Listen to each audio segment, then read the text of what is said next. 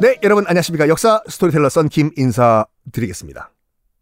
메흐메드 2세는 콘스탄티노플이라는 도시 하나만 남은 동로마 제국을 아예 뿌리를 뽑아버리자, 멸망시키자라고 결정을 내려요. 콘스탄티노플을 포위를 해요. 포위 작전을 펼치는데, 아, 지난주에 제가 말씀드린 것 같이 콘스탄티노플이라는 성이, 도시가 이게 만만한 성이 아니었어요. 천년 동안 성벽을 쌓고 쌓고 쌓고 한 성인데 일단 기본적으로 성벽이요. 일 하나 둘 셋 삼중 성벽이었어요. 삼중 성벽.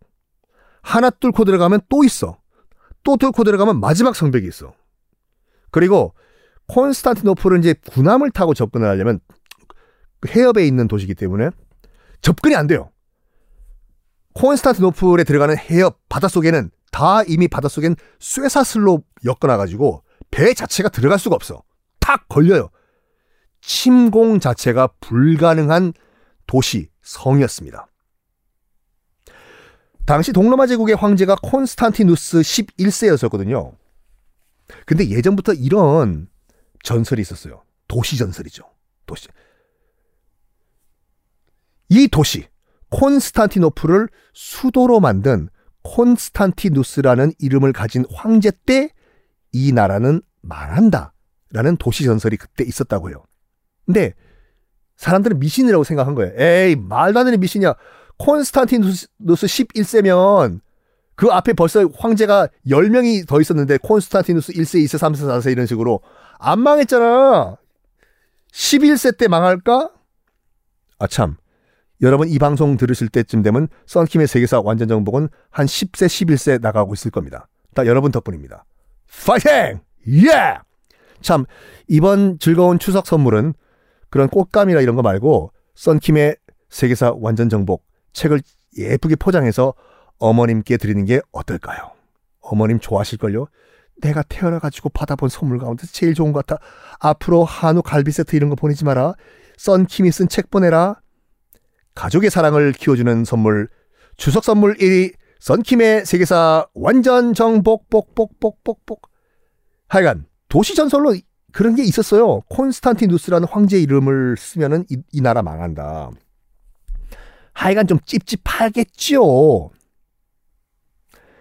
그때 우르반이라고 하는 헝가리 기술자가 동로마 제국에 나타나요. 우르반이라는 우리 반 아니에요. 우리 반 너희 반 3, 3학년 일반이냐? 우리 반이 아니라 우르반이라는 헝가리 출신 기독교 신자겠죠. 헝가리 출신 기술자가 나타나요. 대포 기술자였어요. 그래서 동로마 제국 황제한테 얘기를 해요. 폐하, 제가요 대포 기술자인데요. 제가 디자인한, 제가 설계한 대포만 있으면 이슬람군을 다 막아낼 수가 있습니다. 쓰시죠. 뭐 지금 할인 행사하는데 쓰시죠? 그래. 오르반. 네가 설계한 그 우르반 대포 가격이 얼만데? 견적 대봐. 이게요. 대포 하나당 삐삐삐삐삐삐 이 정도 가격입니다. 뭐야? 엄청나게 비싼 견적이 나왔대요. 그래가지고 동로마 제국 황제가 어이가 없어가지고 미쳤냐? 대포 하나에 지금 그 돈을 쓰라고? 필요 없어. 야, 콘스탄티노플 이 도시, 이 성, 못 쳐들어와 애들. 천년 동안의 공격도 견뎌낸 성인데 이걸 누가 공격을 해? 야, 됐고, 그 대포 다른 데 가서 팔아. 됐어, 필요 없어. 야, 끌고 와. 쫓아보내. 소금 뿌려, 소금. 우르반이 쫓겨나요. 실망한 이 대포 기술자 우르반이 어디로 가냐? 맞습니다. 그대로 적진인 오스만 투르크 쪽으로 가요. 그래서 똑같은 제안을 해요. 술타님, 술타님. 저 헝가리에서 온 우르반이라는 기술자인데요. 대포 사세요. 대포. 대포. 그 술탄이 물어본 거예요. 메흐메드 2세가. 그래? 그게 얼마나 대단한 포길래 너 저기 동로마 제국에서 안 팔고 이쪽으로 왔냐? 자, 브리핑 해봐. PT 해봐. 알겠습니다. 파워포인트 끽해요. 띠기띠. 자, 보십시오. 이 우르반 대포는 포신, 대포 앞에 그 포탄 넣고 날아가는 부분이죠. 포신 길이만 8m입니다. 8m? 당시로는 이건 비현실적인 대포 길이었어요. 무게는 20톤입니다. 20톤?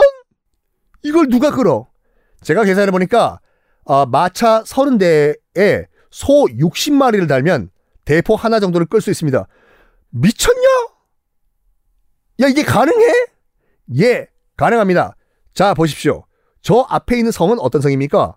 콘스탄티노플이지. 맞습니다.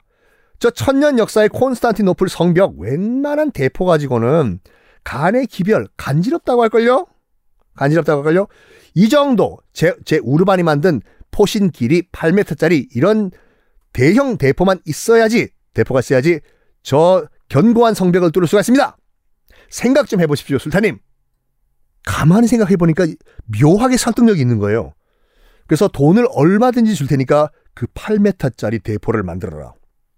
만듭니다. 신났죠. 그래서 등장한 것이 바로 오스만 트르크의 그 유명한 그 유명한 우르반 대포가 만들어져요. 검색해 보세요, 여러분. 대포 실제로 사용됐어요. 허 참네. 어, 드디어 1453년 4월 15만의 오스만 투르크 대군이 15만의 오스만 투르크 대군이 콘스탄티노플을 싹 포위를 합니다. 15만 대군이요. 다른 유럽 국가들 미안하지만 동로마 제국 우리 코가 석자기 때문에 도와줄 여력이 없다 얘기를 해요. 특히 영국과 프랑스와 싸웠던 그 전쟁 기억나시죠, 여러분? 아이, 프랑스 역사 때 맨날 했잖아요. 백년 전쟁. 백년 전쟁이 딱 언제 끝났는 줄 알아요, 여러분? 우리 그만 싸우자 했던 게 딱 이해예요. 1453년. 100년 동안 싸우고 1453년에 겨우 끝냈는데 그때 15만 대군이 콘스탄티노플을 포위를 한 거야. 여러분이 영국 프랑스면 도와줄 여력이 있겠나?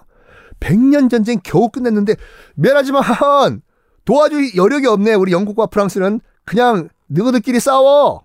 이런 상황이었어요. 또 다른 십자군을 만들긴 불가능한 상황이었습니다. 자, 이 엄청난 화력의 우르반 포 드디어 실전에서 발사가 됩니다. 어떤 피해를 입혔을까요? 다음 시간에 공개하겠습니다.